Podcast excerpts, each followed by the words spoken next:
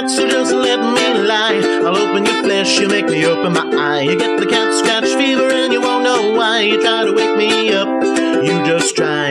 You're making me mad, I'm trying to take in the scrap to wake me up. No, don't wake me up. What's the cat gonna do to take a five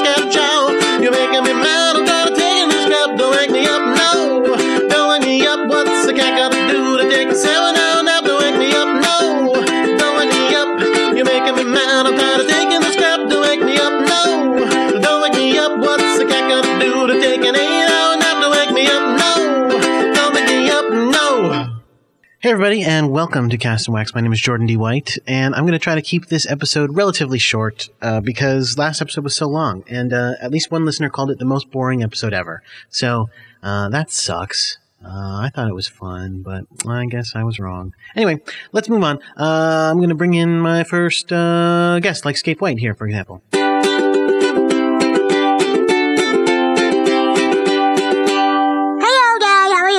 I'm good. I'm good. Um, how are you? I'm good. Uh, I've been working real hard, as you know. Uh, you just played my song a second ago. You were just strumming and playing my song. Not when I walked in, but before, at the beginning. Yeah, yeah, yeah. I, play, I was playing a much slower, uh, a more sensible to understand version of Cat is Sleeping. Right. And the reason, did you tell the reason? No, I didn't. Uh, the reason I, I played that um, was because uh, Scape did a new Scapey song, and so I did a little Scapey song introduction.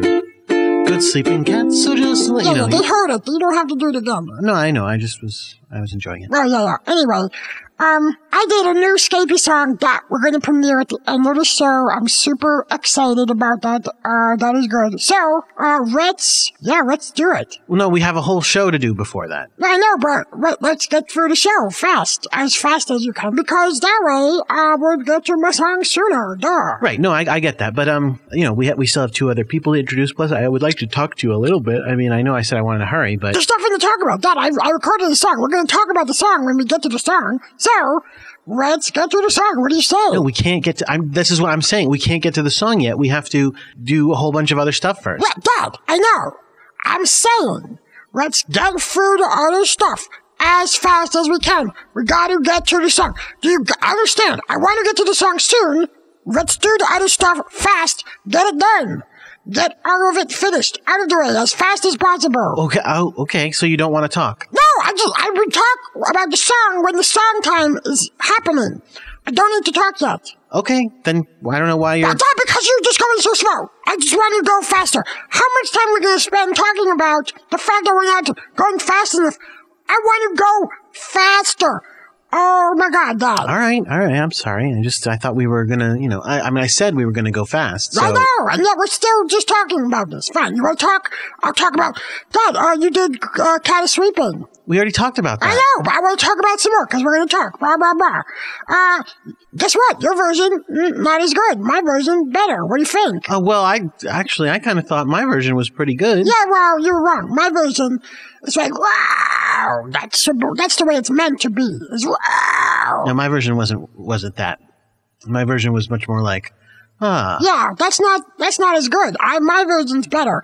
Um, super fast and intense, like. wow. You keep saying that. That's what it is. It's like a, it's like a genre. I don't think it's not.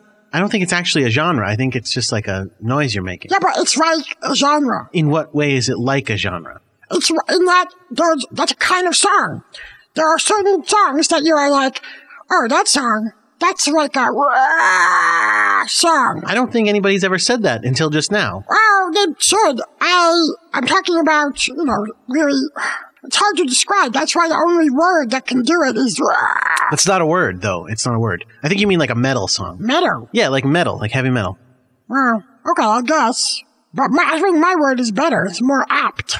Is it more apt? Okay. Uh, we do have some other people to bring in. Let's bring in Mr. Uh, Mr. Rory. John here. Thank you. Thank you very much. Uh, hello, Jordan. How are you? I hope you are good. I'm very good. Thank you for for asking. Uh, it's been a little while since uh, last episode. Two weeks. How have those two weeks treated you? Fine. You know, in many ways, better than the the time that I was on the podcast because I was really, I really felt kind of piled on on the last few podcasts. You know, people have been very aggressive towards me. I've been getting letters, you know, with unfortunate news. I've been getting, you know, I, you know, I find it quite disturbing actually because I think I'm, I don't know why I would deserve all of these, these um, attacks, you know, but I, I think that at the actual Queen's Institute for Extra Historical Studies, things are going swimmingly. You know, the bo- uh, we didn't really talk too much about the ball last week. I mean, we talked a little about it, but you know, the ball was amazing. I made all sorts of money, you know, which was the point, and you know, raised awareness about the Queen's Institute. So it was a very successful ball. The Queen was there; she loved it. You know, all, all of these things. Um, so in my day to day business, I feel like things go quite well. But when I come on the podcast, you know, I feel like like people are against me for some reason, and I don't know why that is. Oh, you know, I, that's sad that you feel that way. Well, what you know what? Uh, I'll I'll a mini spoiler right here. Uh, we did not get any listener mail, and uh, like I said, I always tell people that this is going to happen. That you're going to hear that we have listener mail, and you're going to go, "Oh, they've got listener mail. They don't need any listener mail." We still, yeah, we do. We didn't get any. Um, so anyway, the point was, yes, we we have been getting a lot of listener mail. Uh, much of it through like you know important channels. Uh, about about your institute. Let's ask the listeners. Listeners, castinwax at gmail.com. Why is it you guys feel so so so much animosity towards Rory St. John? He's a good guy. He runs an institute. Yes, you know, I don't I don't know what I did wrong. I don't know what I did or what I could do to improve my standing on the podcast. For some reason, people seem against me, and I don't, I don't understand it. Especially since I'm here, you know, with Frank Allen, who's so much worse than I am. So I don't know why I would be the one getting you know, Frank, let me, before he comes on, let me talk about him for a moment. Uh, he's been living at my home. He still is. He still is. He still doesn't have any money. He still does not contribute at all to the financial support of my household. No, he just lives off of it and leeches off of it. And he doesn't, he doesn't wear, what, what is it? I'm, I'm trying to think of a tactful way to say this. He doesn't, he doesn't wear clothes that befit the standing of my home when he's around my home. When he goes out, you know, he does his best. He looks nice. He smells fine, I suppose. But when he's lounging about my home, I feel like he takes liberties that he should not be taking because my home is a, is a beautiful place.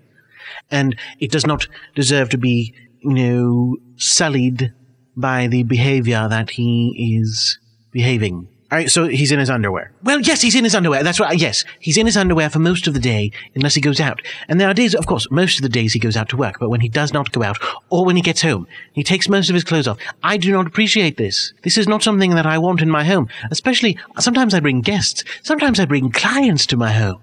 You know, I've been trying not to, or to do it when I know he's at work, because I know it's very distasteful.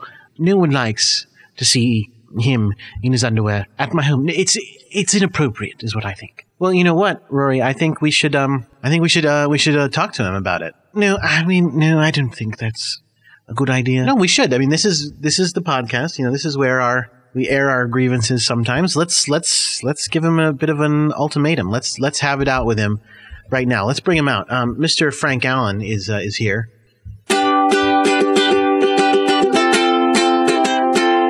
Yes, my name's Frank Allen. Hello, hello. Thank you for having me on the show. It's been a while, Jordan, since I've been on the show, as you are aware. Because last time, two weeks ago, uh, you couldn't have me on the show because you had someone on who had a restraining order against me. Thank you for that. I let you send in important messages at the end of the show. Yeah, thanks.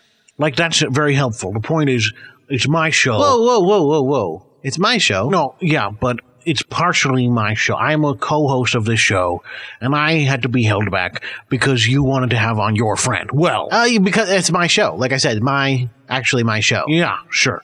The point is, I didn't appreciate it. Well, I didn't care whether you appreciated it. It's my show. But okay, Frank, we uh, we actually called you here for a special reason. What? No, you called me here because I'm a co-host of the show, and I get to be here. Okay, yeah, yeah, yeah, yeah. That's no, you're right. You're right. But we called you out just now because we need to we need to have a talk with you. What do you mean? Well, it's a, it's a. I think, uh, I think I should let Rory say it. Rory, Uh, what's, uh, what's going on? Well, Frank, um, let's see. How do I put this? Um, you need to stop. No. Yes, you need to stop wearing your underwear around my house, or you're going to have to move out. Ah, I don't understand. I, I thought, I thought everything was okay. Everything is not okay. You need to stop. It's disgusting. No one likes it. I don't like it. My guests don't appreciate it. My staff does not appreciate it. No one likes it. You, Frank, are fat. Ah, Rory, I. I never knew that you felt this way. It's not a matter of feeling, it's a fact. You know, you are incredibly unattractive. You're old. You're overweight. And it's just something that, that needs to be dealt with. I think I've developed a list here that um, I think if we go through everything on this list, uh, you, well, you'll be a better person in all ways. And, um, you know, uh, let, well, let's see. Uh, like I said, I had that list of things I, I said you were fat, you're old, you're unattractive. Um, those are the three main points. Now, I, I think if we if we complete everything on this list, we can address those three points, and then we won't have a problem anymore. Well, I'm I'm a little confused. Uh, you have a list to make me not fat, old, and ugly. Yes, yes, I do. Um, it's right here, and uh, let's let's go over it. Rory, I'm a little. Uh, I'm sorry, I'm a little. Uh, I'm a little confused as well. I thought it was about him in his underwear. No, it is that, and then those are the reasons that it's it's not appealing. No, no, I, I get all that, but I thought I thought like you just were complaining to me, and now all of a sudden you have a list. Well, yes, I was. I mean, I, to be honest, I was hoping that that you would say that. So yes, uh, Frank. Number one, obviously you need to lose weight. So I've got a diet set up with my cook, who is only going to give you certain types of food, and at the same time. As you know, I have an exercise room. I need you to use it for at least an hour a day, at least. Um, well, okay, I suppose I could. Absolutely excellent. Um, so those two things will hopefully address the fact that you're fat and, you know, contribute to the unattractive part. Next, you're old. Um, I, I want to wait until you've, you've firmed up a bit your, you know, your stomach and your, your limbs. But, uh, I'm looking into the cost of surgery to remove some of the wrinkles, you know, uh, what they call a facelift. Uh, in addition, I have plenty of hair dye. You can dye your hair. It, it will help you in, in a major way. I think it will also help you with your job because people will be much more willing to look at you on a television screen. Because I know, like I said, I know that your, your, your, your segments have still not aired on Fox News. Well, no, no, they haven't. Right. And I think part of the reason is because you're so unattractive and old and fat. But this will help. Now, again, the unattractive part, most of that will be dealt with when the fat goes away. But I was thinking, in case it doesn't, we could look into a nose job. Your nose is a little, a little wonky. Well, it's because I, I broke it when I was young. Right. No, that's what I had guessed. That is what I had guessed, but it is a little, it's just a little off. You know what I mean? Like pushed like this. Right. No, yeah, because I was, I was punched in the face. I can't imagine why, but that's fine. Uh, uh, we might be able to get that fixed. And um, what I've done is, in addition, at the bottom here, you'll see I I put a breakdown of how much each of these things costs, and I worked it out into a payment plan. Because I know you're not making that much money right now, but I'm hoping that with these investments made in your looks, you know, you can start making money, and then this payment plan is would, would kick in once you are gainfully employed, you know, and then you would be able to pay me back. Oh, no, hang on, hang on, hang on. So I have to pay for it too? You're going to make me do this, but I have to pay for it. Yes, but like I said, I'm fairly confident this is going to help your job. It's going to help you in all ways. You know, it will help your love life. It will help your it was everything. Everything about your life will be made better, and I think you'll be happy to pay. I'm I'm not happy to pay. It's not my idea. You are making me get this thing. You should be paying for it. I am physically going to be paying for it, but I think because you are the one who reaps all the benefits, you know, that maybe you would be the one who would pay me back in the end. That's preposterous. It's you who's making it happen. Yes, but again, you are all right.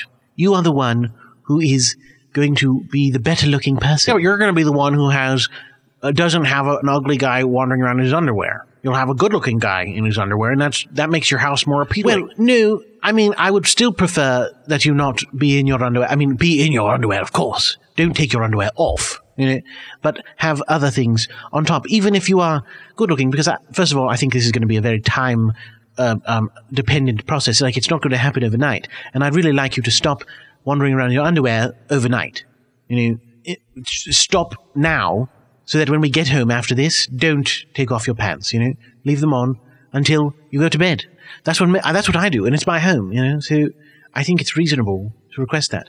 But it's it's it's not going to make my you see what I'm saying? You are not going to make my house more valuable. You are going to make your life more valuable. I still don't see how this is of any no, this I think you should be paying for this. Well, all right, look, um, let me let me let me let me let me see what I can do. Perhaps I will pay for it now and you, we'll see how you like the results, you know?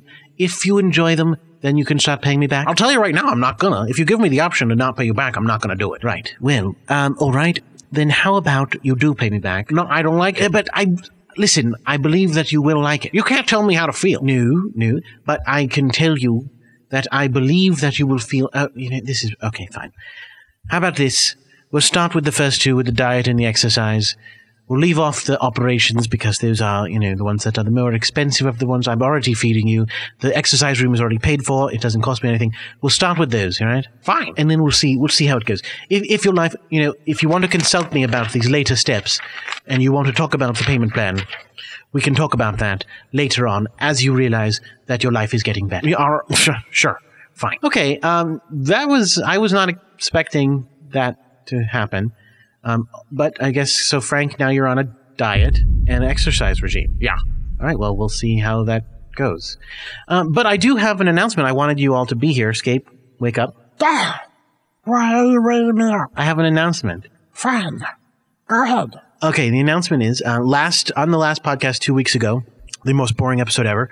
Uh, we discussed my ideas for a new system of uh, money uh, that would replace money, a, a, way of valuing things in a different way, a way of uh, of redefining human society around the actual worth of people's activities rather than the greedy pursuit of money that has overrun and ruined capitalism. Um, and uh, guess what? What? Uh, we're going to be adopting it. Uh, okay. I mean, that sure, but that doesn't really mean anything. We don't get paid for the podcast, so to value what we do in a different way. No, no, I don't mean I don't mean the podcast. I mean uh, human society. I'm sorry. Yes, human society. We're going to be adopting. We're, we're I did that podcast and I talked about this new system. And one of the people who was listening is a really influential uh, insider over at the United Nations. And I know the United Nations sometimes doesn't have the the power to make things happen, but in this case, they got together they had an emergency session. They presented my idea. They said, this is a much better system than the one that we all have. Everyone is signed up. I'm not talking about just the United States and England. I'm talking about everyone. China is going to be switching over.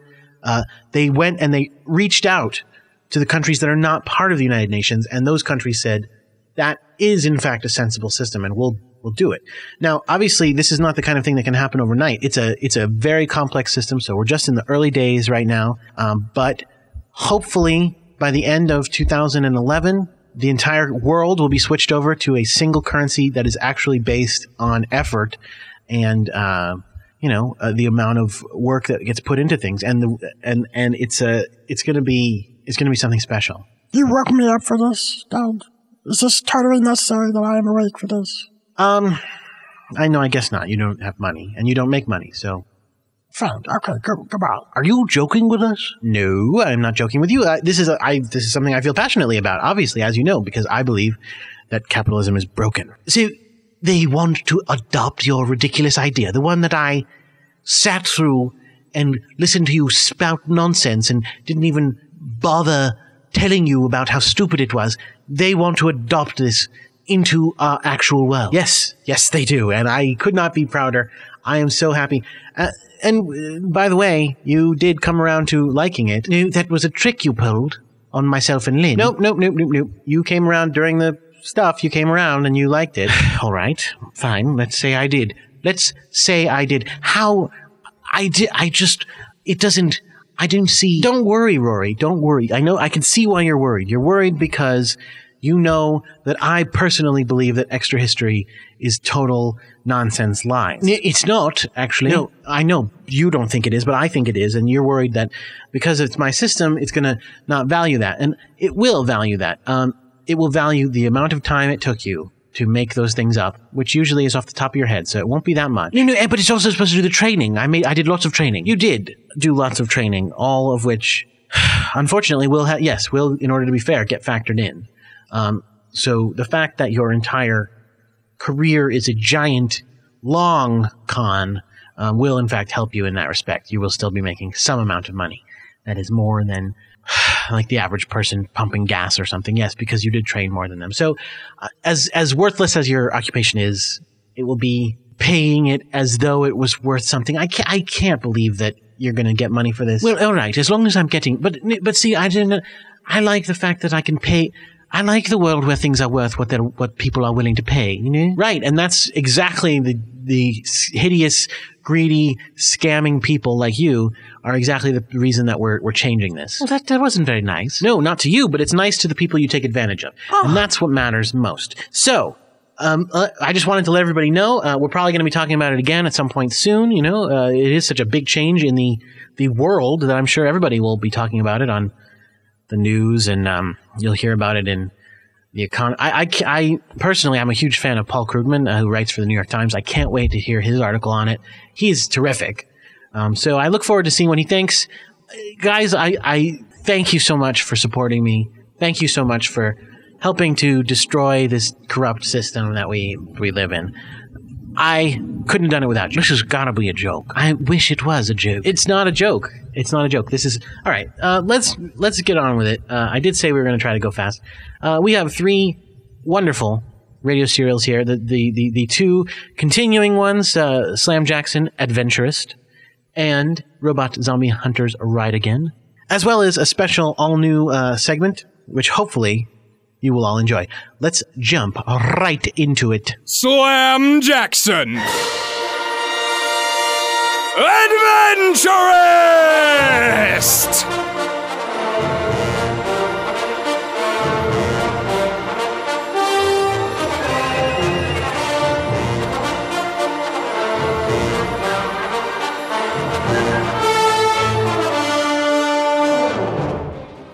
By Daniel Schwartz. Episode 4 The Liverpudlian Gambit. Our story opens at that time of the year again when Slam Jackson, private investigator and famed adventurist, Hi. makes his semi annual trip to the dentist. Well, Slam, your smile remains as healthy as it is enchanting. Thanks. I'm almost sorry to send you your way, knowing it'll be a long, cold six months before your next visit. Sorry, Doc. Maybe I'll eat more candy before I see you in the spring. And to spoil a mouth as pure as snow on Walden Pond, God in heaven, no. Okay, gotcha. See you in March. As the fearless foe of folly flees the dentist's office, he is struck in the neck by a paralyzing dart. Ow, what the. Uh, Immersed in a miasma of unquiet dreams, our hero takes some time to return to consciousness. oh man, where am I? What's with the animals? Oh. As if in response to his inquiry, Slam Jackson is suddenly brought face to face with his arch nemesis, Duffington Bear Chaser! Slam Jackson, glad you could join me. I had feared the dart too potent to rouse you from sleep.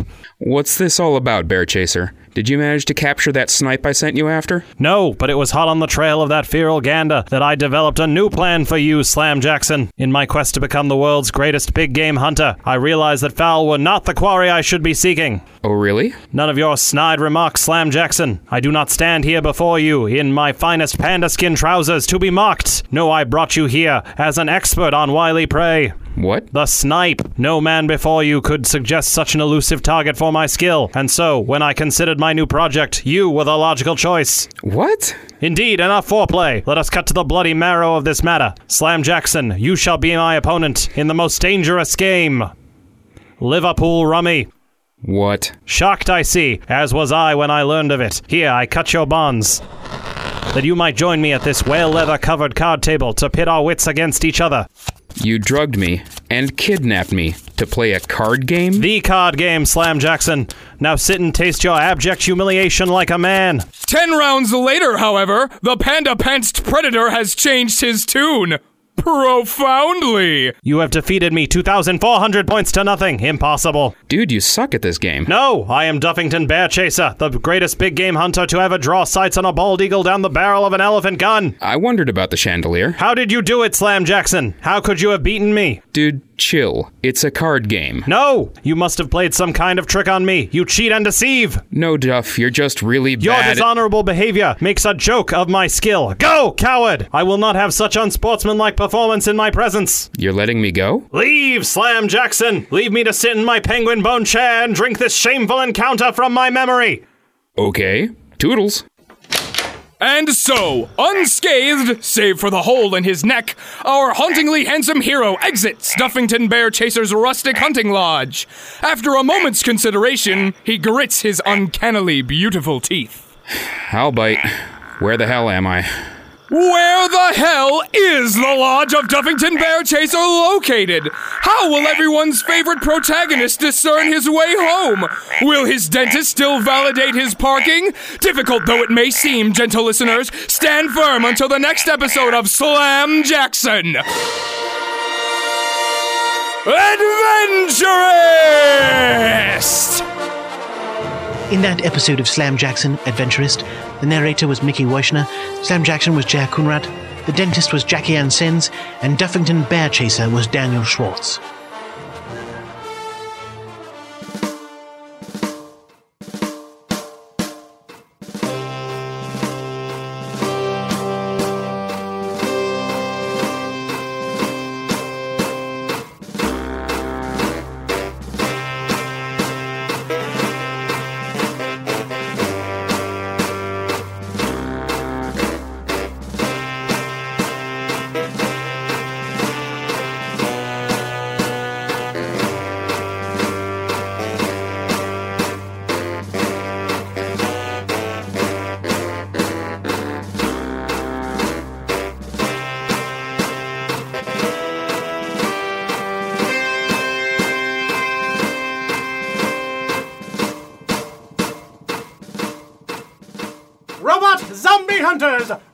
Again! A Chirumbalo story by Daniel Schwartz and Pete Bowers.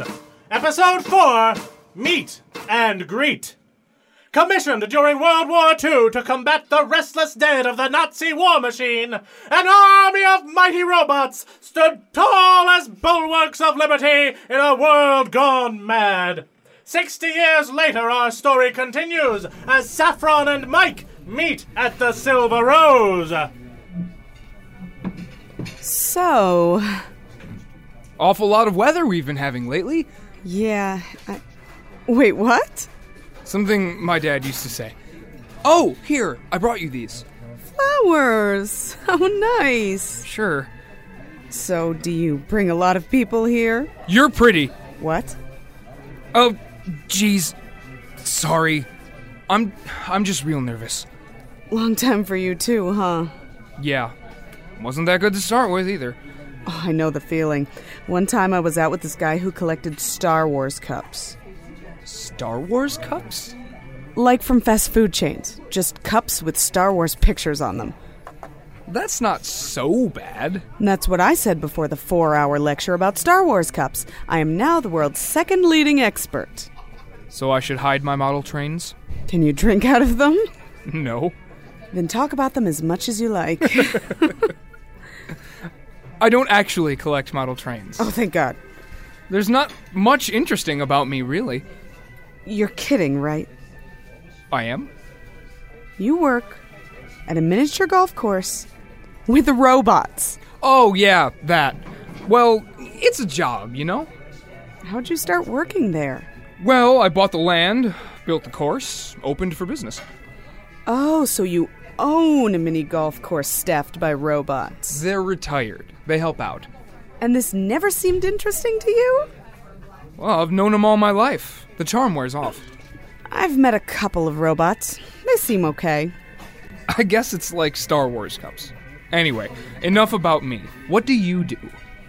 Charity work, volunteering, stuff like that. Sounds nice. Keeps me busy.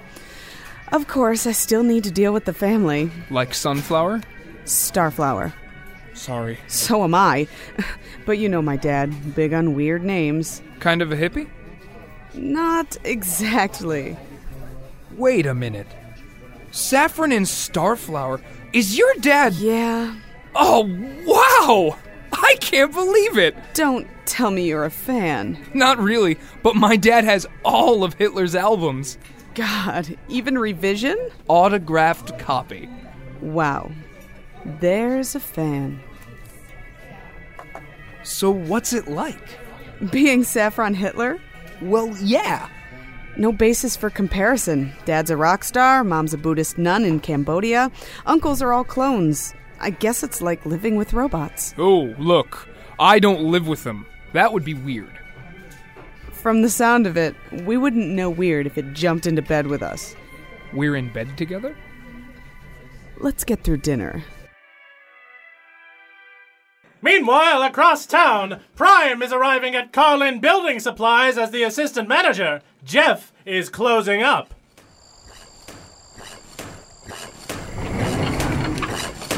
Hey, Prime, your order's are around the back. I'll take you there. We actually talked about you guys today in class.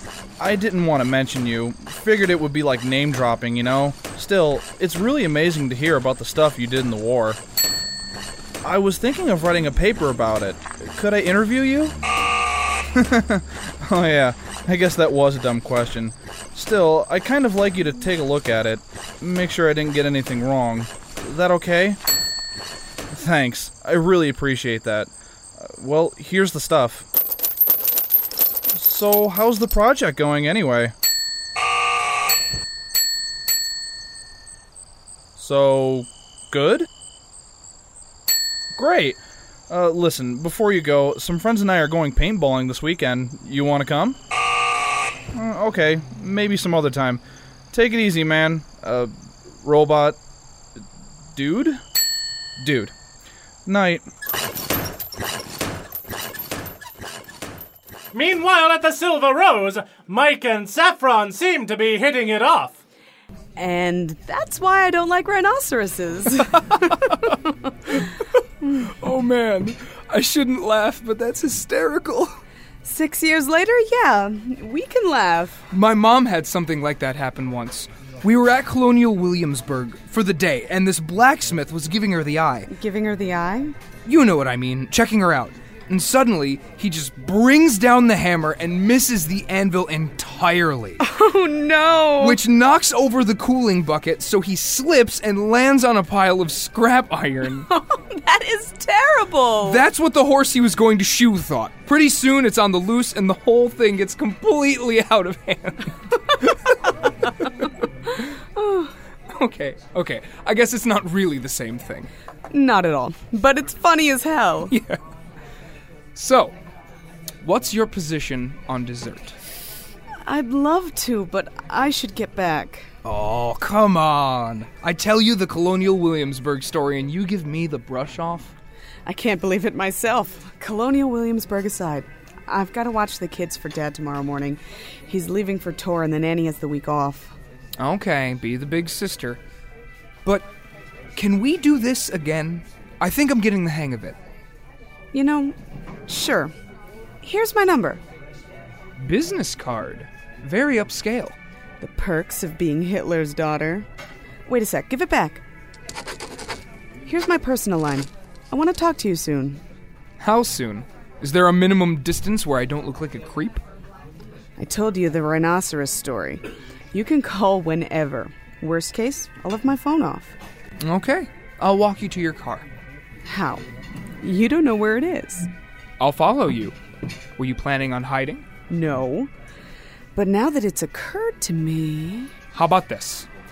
I'll count to 15 and give you a head start. Okay, Barton. Hope you're not full, because you'll be eating my dust. Seriously? You're right, I take it back. One, two, three. As Mike nears 15, five. Prime arrives at an isolated construction site bearing a heavy shipment of material.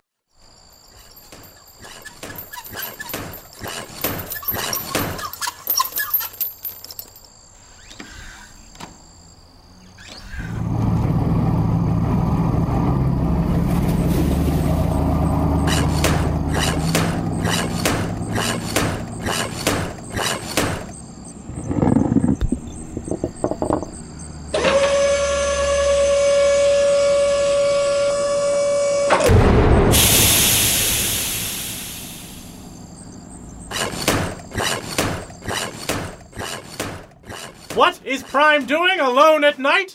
Laying a single building stone? What will others think of Mike and Saffron's successful first date? Join us next time for another episode of Robot Zombie Hunters Ride Again! In that episode of Robot Zombie Hunters Ride Again, the narrator was Charles Berman, Saffron was Angela Timon, Mike was Mickey Weishner, Prime was Eddie Kirshner, and Jeff was Jordan Randall.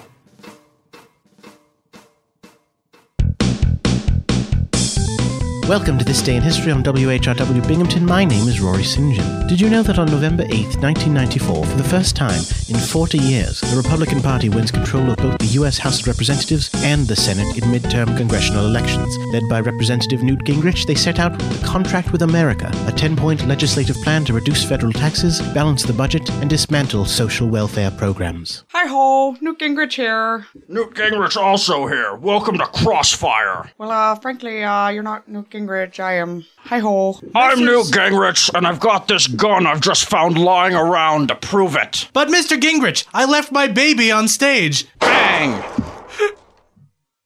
The lovers, the dreamers, and me. And that live broadcast of Crossfire did prove once and for all that you should lock up your guns, not leave them lying around. Because people who don't understand how these things work, like children or Republicans, might find them and do damage. This is This Day in History on WHRW Binghamton. Welcome to This Day in History on WHRW Binghamton. My name's Rory St. John. On November 15th, 1777, after 16 months of debate, the Continental Congress, sitting in its temporary capital of York, Pennsylvania, agrees to adopt the Articles of the Confederation and Perpetual Union. Listen, we've got six kids already in this Congress. I don't think we can have Articles of Confederation too. Sweet crackers, I'm blind. Well, how can I'm you, also John Adams. how can you sign our new document, John? And sit down. Who said that? It's me, Tom Jefferson. Tom Jefferson doesn't sound like that. You're a vile redcoat. Bang, bang, bang, bang. Ah! It's weird that you actually hit Tom Jefferson with that being blind and all. Who said that? Is that you, John Madison? Bang, bang. Well, see, now you're not even hitting me. Get your eyes examined, then come back, okay? No, go. Out the door now. I'm sorry. Two days later. Sweet crackers, I can see again. Thank you for these bifocals, Ben Franklin, and a totally historically accurate statement made by me, John Adams. Don't mention it. And while it was a happy day for John Adams, the world shortly ended because Thomas Jefferson was killed. Meaning you should always get your eyes checked before you go blind and kill someone. This is This Day in History on WHRW Binghamton. Don't shoot! I'm on your side! My name's Rory St. John, and this is Where Are They Now in History on Cast and Wax. And how coincidental was that? Two stories about American politicians with guns. Well, all American politicians do carry guns, so it's not really that unusual. But it does call to mind the question what would have happened if John Adams met Newt Gingrich? And I think it would sound a little like this. Sweet crackers, I'm John Adams. I'm Newt Gingrich, and I've got this gun. Bang, bang, bang, bang. Ah!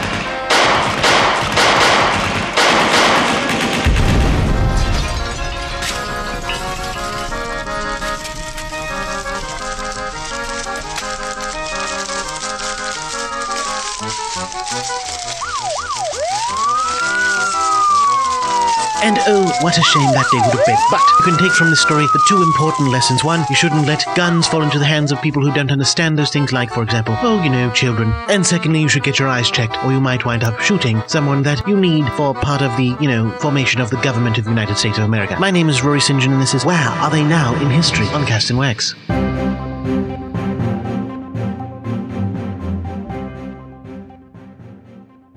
Right, ladies and gentlemen, you're tuned into the Superior Transmission Network with me, Wally Russman, here on Politalk. That's right. I didn't name the program. I am the only host of Politalk worth listening to. That's right. Tuesdays and Thursdays, Politalk with Wally Russman, where I'm always right, no matter what I say. This week's topic reading, AIDS, cause and effect. Ladies and gentlemen, I have several things to discuss here, several things that are being kept out of the open by the people that mean to obscure them, and that's just why. Ladies and gentlemen, how many people do you know that have AIDS? If you're my listeners, hopefully very few, but if you've tuned into me by accident, probably very many. That's right, sordid listeners. All your AIDS infested friends, how many of them can read? Probably most. That's right. I've gone to the doctor. I've seen the kind of medicine that they prescribe to AIDS patients, and all of it's got language written on it in English instructing them how to take the pills. If the AIDS patients didn't speak English, it wouldn't have English instructions on it. If AIDS patients were illiterate, there would be pictures on the bottles. I'm telling you this right now, and it's irrefutable. You wouldn't give words to people that didn't know how to read them. You'd be condemning them to death. That's a death sentence right there. And either there's a whole nother issue we need to deal with, with killing people intentionally by labeling things with words, or we've got an AIDS infested population in this country who universally can read. Right there's a correlation, and I'm gonna tell you right now, it's because the AIDS people can read that they got AIDS. One to one correlation. I'll tell you why. If you can read, that's gonna lead you directly to books. If you're one of those people that knows what the books say, you are their target audience. Go around America today. I challenge you. Go to publishers. Go to the people that are responsible for books getting into our towns and our schools and our libraries and ask them who their target audience is. To a man, they're gonna tell you their target audience is people who can read. What's in those books? I'll tell you guys. I don't want to admit to being able to read, but it was forced upon me at a young age, and that's part of the problem in America right now is there's not enough freedom of choice. My parents taught me to read before I had any say in the matter. I've looked in a couple books, and it's all intellectual stuff. It's all things that the people that are trying to run this country into the ground from the World Bank and the intellectual elites know about. They're cramming books full of it. If you read, you're getting intellectual stuff. And if you become an intellectual, everybody knows what that makes you promiscuous. Go to New York, go to Boston, go to frickin' Canada. What do you find? Intellectuals having sex all the time without caring who it's with, without caring how many AIDS they get. It's full of them. Books are causing this. Books are causing the intellectuals. The intellectuals are having sex, and that gives you AIDS. We need to give people freedom of choice whether to be literate or not. We need to tell them not to choose literacy so they can preserve their health and they can save us all from AIDS. We're gonna go to open lines here, ladies and gentlemen. Literacy, AIDS. AIDS, literacy. Two words, simple equation. Who do we got? Hello? Hey, uh, am, am I on the air, sir? Yes, you're on the air with me, Wally Russman, on Politalk, Tuesdays and Thursdays. What do you got? A pleasure, Wally. Uh, you know, long time listener, first time caller. Uh, I'm just, I'm, I'm really confused because you're, you're telling me that, that reading causes AIDS? That's exactly what I'm telling you. Reading causes AIDS. Reading causes AIDS. Listen to my words. Reading causes AIDS. Are you sure you've yes. checked your facts? Because I don't need to check my facts. I'm sure. There's no, but there seems to be so many more probable causes of this disease. They are not more probable because I have a certainty right here. If you're certain of one thing, any other cause is highly improbable. In fact, it's wrong. For instance, I'm certain that the sun is going to rise tomorrow. You could tell me it's really probable that it's going to blow up instead, but no, it's not probable because I'm certain of something else. You see what I'm saying? Some people don't understand logic out there, and that's fine, but I'm here to enlighten people. I consider myself a teacher. I'm starting a movement here to be logical, calm, and smart. But, sir, you don't. I.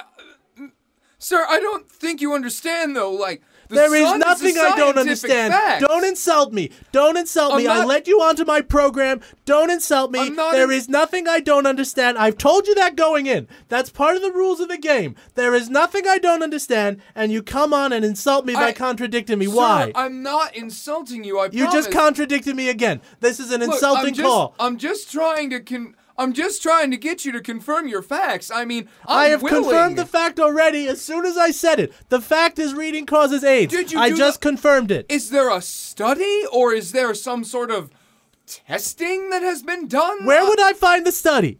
Where would I find it? The Wall Street Journal, What's maybe? that? What's that? The Wall Street Journal Play is along a- with me. What is it? The Wall Street Journal is a newspaper that Yes, and what do you do to a newspaper? How do you find out what's in the newspaper? you buy it and then you read it. Oh, and you read. You want? You expect me to read and increase my chance of AIDS just to to to check the facts on something I already know? Look, just because don't- I, mean, uh, just because I think you should check your facts, just that, that doesn't mean anything, and that doesn't mean I have AIDS. Exactly. What you're saying doesn't mean anything. And I never said you had AIDS. I just said there's a higher probability. Thank you for your call. all right, all right. Open lines here. I know this is high level for some of you guys. I'm sorry you're not all getting it, but I'm trying to enlighten you. This is the truth. Who do we have on the lines? Hello, Wally. Hello. Who do we have?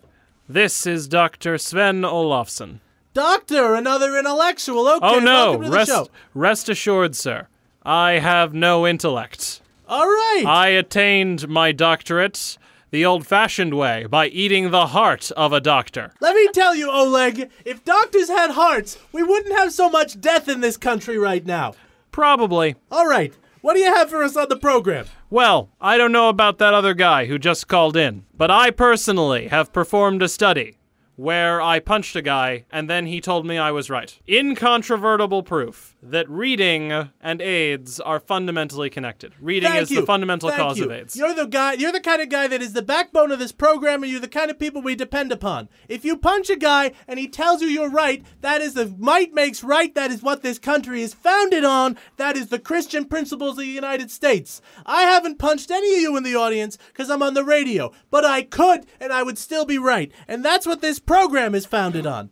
If I punched you and told you reading caused AIDS, I would still be right, and you would hurt a little bit more for not listening to what I'm telling you. You'll all hurt if you don't listen to what I'm telling you. Probably. All right, thank you for the call. Anytime. Open lines here on Politalk Tuesdays and Thursdays with Wally Russman. Reading causes AIDS. Any comment? Call in. Hello.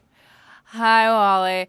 This is uh, Mrs. Robert Jenkins, and I want to thank you so much for spreading the message. I mean- Absolutely. Thank you for calling, Mrs. Yeah. Jenkins. I mean, honestly, when you look at the state of the world we're in right now, I mean, you know, when you read, you're cutting off the rest of the world. It knocks out that level of intimacy of seeing somebody eye to eye and talking to them. Absolutely and like, does. Honestly, if I pick up one more piece of literature on like, you know, um, independent feminism and like, you know, alimony and and, domestic abuse, my husband's going to kill me, so it's really not really beneficial for the the lifestyle I'm in currently. Thank you. Now, I I, I want to thank you for, for underscoring how illiteracy is part of the cornerstone of the American family and how you're really the heart of America right now. And it's real Americans like you who we need and not liberal intellectual elites like some of our earlier callers. Seriously, I mean, we should just do away with the whole reading process. I mean, I don't even know why I'm speaking right now because I didn't ask permission. All right, well, our call screener was supposed to make sure you had permission to speak. I'll review him later, but thank you for the call. Yeah. And Yeah. I, I admire you. This really touches my heart that people are taking the message to heart that we are going to have a Wally Russman revolution in this country. Keep out there, Rustites. It's to happen. All right. Who else do we have on the line here? Open lines. Hello, am I on the air? Yes, you are. Uh, Politalk Tuesdays and Thursdays with Wally Russman. Hi, Wally. How are you today? I'm good. How are you? Listen, it's really awesome to be on your show. I'm a, I'm a big fan. You know, you've had like what the, the two whole episodes now. Oh. Absolutely. Last Tuesday, last Thursday, Politalk with Wally Russman. So I guess I'm a longtime fan coming, you know, and I hope to continue to listen to you. Now, listen, I, I just want to tell you what a great job you're doing, and, and I'll tell you what, this whole AIDS and reading thing, I mean, I, I never did it as a kid. I never read, You not never one. had AIDS or you never did reading? Well, I, I never read, so obviously I could tell you standing here today, honest to God, not a speck of AIDS on me. That's logic right This- there. You got to follow. I mean, the, Right. the, the proof is in the pudding. Shut up, buddy! That's my wife. I'm sorry. She's she hasn't gotten the cough syrup yet. She's she's getting kind of bitchy. All right, well, I gotta Sex in get the- through to you right now. Sex and the City's coming on soon, and she doesn't know what time it is. I is. gotta get through to you right now. If your wife thinks you have AIDS, if your wife thinks you read, if your wife thinks any of those things are good, you gotta get through to her. That's what my program is for. Make her listen, turn the radio up, get the message through to save her, to save your kids, to save your marriage. Yeah, all 13 of them. I'll tell you what. I've been trying to tell her this. 13 marriages or kids? Well, both really. One per marriage. I try to keep an even statistic up Okay. here. But here's here's what we did recently. We recently went to my high school graduation party. Well, not party. We went to a reunion rather. And I'll tell you what. I was the only one in my class that didn't graduate. You know why? I didn't read. Guess how many people were there? It was just me and my wife. That was it. You know what happened to those other bastards? What? Got AIDS. and died. They this, is a, this is an incontrovertible fact that some of you might not know. AIDS is a deadly disease. It's true. I'm glad I work as a construction worker. I don't have to do any ounces of reading. I just lift the bun dumbbells, those big heavy iron things. And the boss says, "There." I really don't know why the hell people need to read nowadays. This I is make the an kind honest of, wage. You are the salt of the earth, and you're doing the kind of job we need to have you keep doing. Because if you stop doing that job, Mexicans are going to do it instead. All right. Well, thank you for being on the show. I gotta go. My wife is throwing shit at me now. God, I will throw you on the street and let the pigeons eat out your eye sockets if you don't shut the hell up. I better go while she's angry. It's better when she's angry. All right, you're listening to Politalk Tuesdays and Thursdays with me, Wally Russman. We got some really erudite callers, and, and uh, we got some really smart people here, the salt of the earth. Smart people who know to bring down intelligence because they're listening to me, Wally Russman. The Russmaniacs out there know where it's at. Open lines here. Let's hear who we got. Hey, bro, what's up, man? How's it going? What do you got? Oh, doing good, dude. Bacon. But, like, I, I totally, totally know where you're coming from, bro. And I agree. AIDS, reading, not cool. But here's something I, you haven't mentioned yet, and I'm surprised. Publishing companies, man. I did mention them. Not enough. I Well, I think can we should agree with you cover there. that topic again. There is there is no subject that I can ever say that I've covered enough. I can never say that I've talked enough about anything. Like- I can never say that I've done talking about something. You've been talking about this, and they know now. Like publishing, co- they know. Reading causes a. I know I make enemies. I make still- enemies no, in man. places. Books is still getting made, man. Books still getting made. You man. have put your finger on the problem. Oh, right there. Guys like us, real Americans, have got to go against this. Exactly. And the elites and the publishing houses are going to fight it because they want their jobs that they are using to steal our health from us with health AIDS. from us, They yeah. are taking they are taking health out of our bodies, turning it into money and putting it in their pockets. In their pockets. Yeah, man. Like, oh, I'm so hungry. All right, I gotta go. But All right. you keep fighting that Thank you for I'm the a, call. I'm a, Fight I'm the a- fight. I'm Fight a the fight. rusty for you, man. We've got publishers out there. They don't want you to know this. This is why you will never read in a book that reading causes AIDS. Because the people that make the books are a special interest. If you read in a book that reading causes AIDS, you're not going to read any more of that company's books. All right. Who else do we got here? It's uh, Tuesdays and Thursdays, Politalk with me, Wally Russman. What more do we have from the Russ Maniacs out there? Like, hi, Wally. How's it going? Hello? Hi. Okay, so I was listening and I heard that guy, like the construction worker, and it made me think, which is really, like, that's hard and it's a little dangerous, but I'm not going to do it too much. And, um, like, you know how we have all these Mexicans coming in and taking our jobs? All like, too well, like, all too well. They can't read, Wally, and you know what you never hear about them having? AIDS. You never hear about the AIDS crisis in Mexico. It's always the AIDS crisis here. I'm just saying. You like, never hear about it. And I'll They're stealing you, our jobs, and it's all because people refuse to stop reading. I'll tell you what. Go into any bookstore in this country. Don't stay too long, but just go for an experiment. Look at the book section that says Spanish books. You'll see one shelf, if that.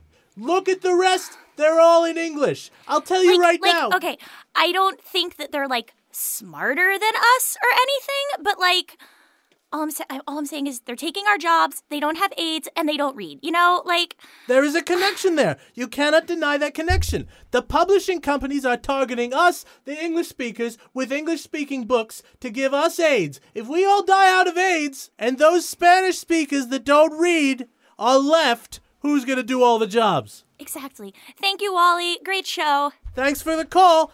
Hope we'll be on in English next week. Who knows? Tuesdays and Thursdays, Politalk with me, Wally Russman.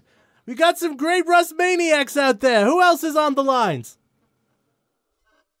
Nobody. Well, you know what I like to say, ladies and gentlemen? Silence is agreement. If nobody's talking to you, nobody's disagreeing.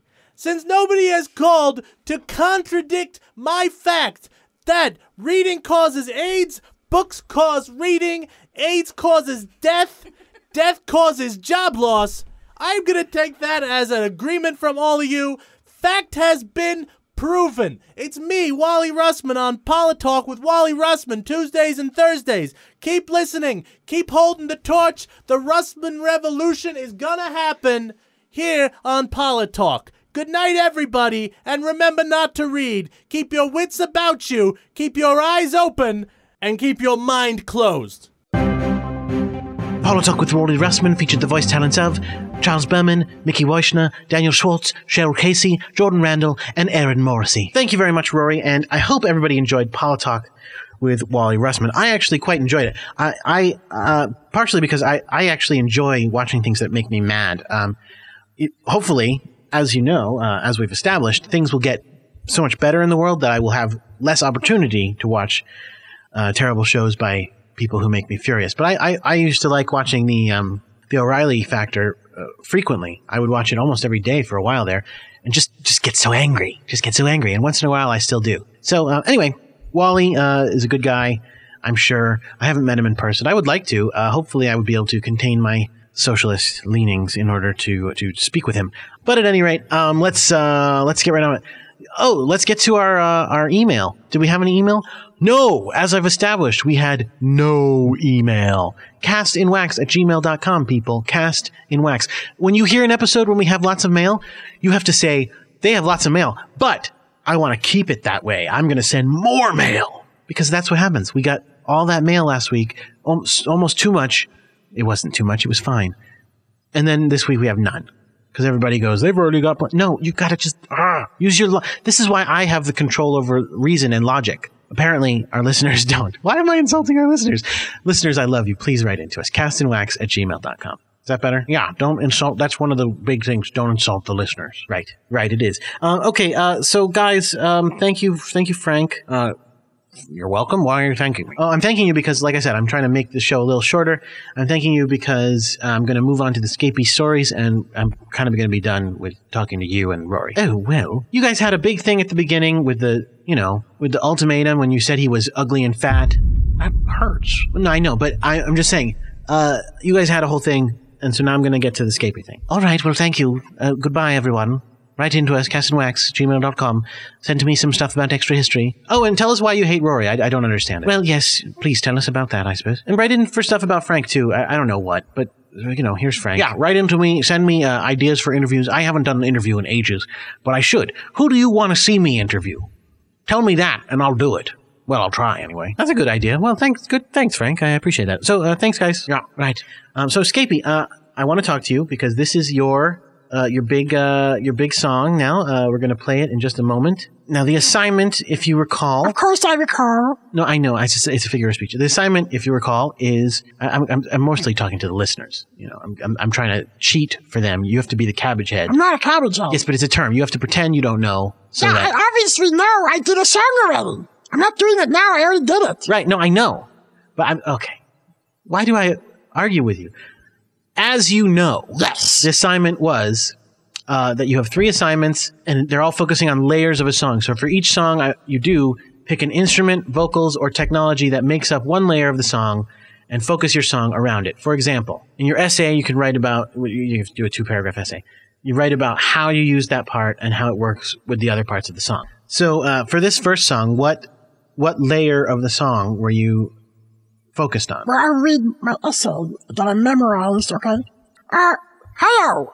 Once upon a time, I wrote this song. It's called Mess on Your Hands. And if I was focused on a particular layer of the song. And that layer of the song, when I was making the song and writing the song, was the ukulele part. Now, you're probably wondering, how did I play the ukulele? I, I, I didn't. I don't play the ukulele. I had a session musician named my dad play the ukulele part, but I, we started with the ukulele part. He was playing it and I would say, okay, do this. Okay, do this. Okay, okay, do this now. And he did. And we recorded the entire song, just the ukulele part all the way through first. Then came making all the other layers of the song. And we said, okay, now we know what the ukulele sounds like. What's next? How about the bass part? And we did a bass part to fit with the ukulele part. And then we were like, how about the drums? And we did a drum part to fit with the ukulele part. And then we were like, okay, what about the voice part and the subject of the song? What are we going to do about that? And then I was like, well, I'll tell you.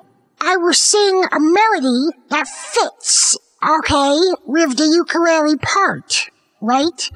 Like I will listen to it and I will go,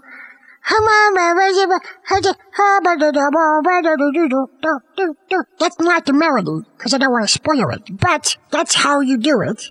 And then, after I wrote the melody, wrote the melody, then I was like, so what am I going to be singing about? And again, fitting in with the layers, right? I said, what did the ukulele part feel like it was about, okay? And then I wrote about that. And the answer is, it's about, uh, like, kind of being, like, a little freaked out, uh, like, about being, like, uncomfortable and not fitting in a little bit. So that's what it's about. Okay, here is my song. Everybody should love it. It's called Mess on Your Hands. Okay? Okay, uh, this is Mess on Your Hands, and uh, everybody, be seeing you.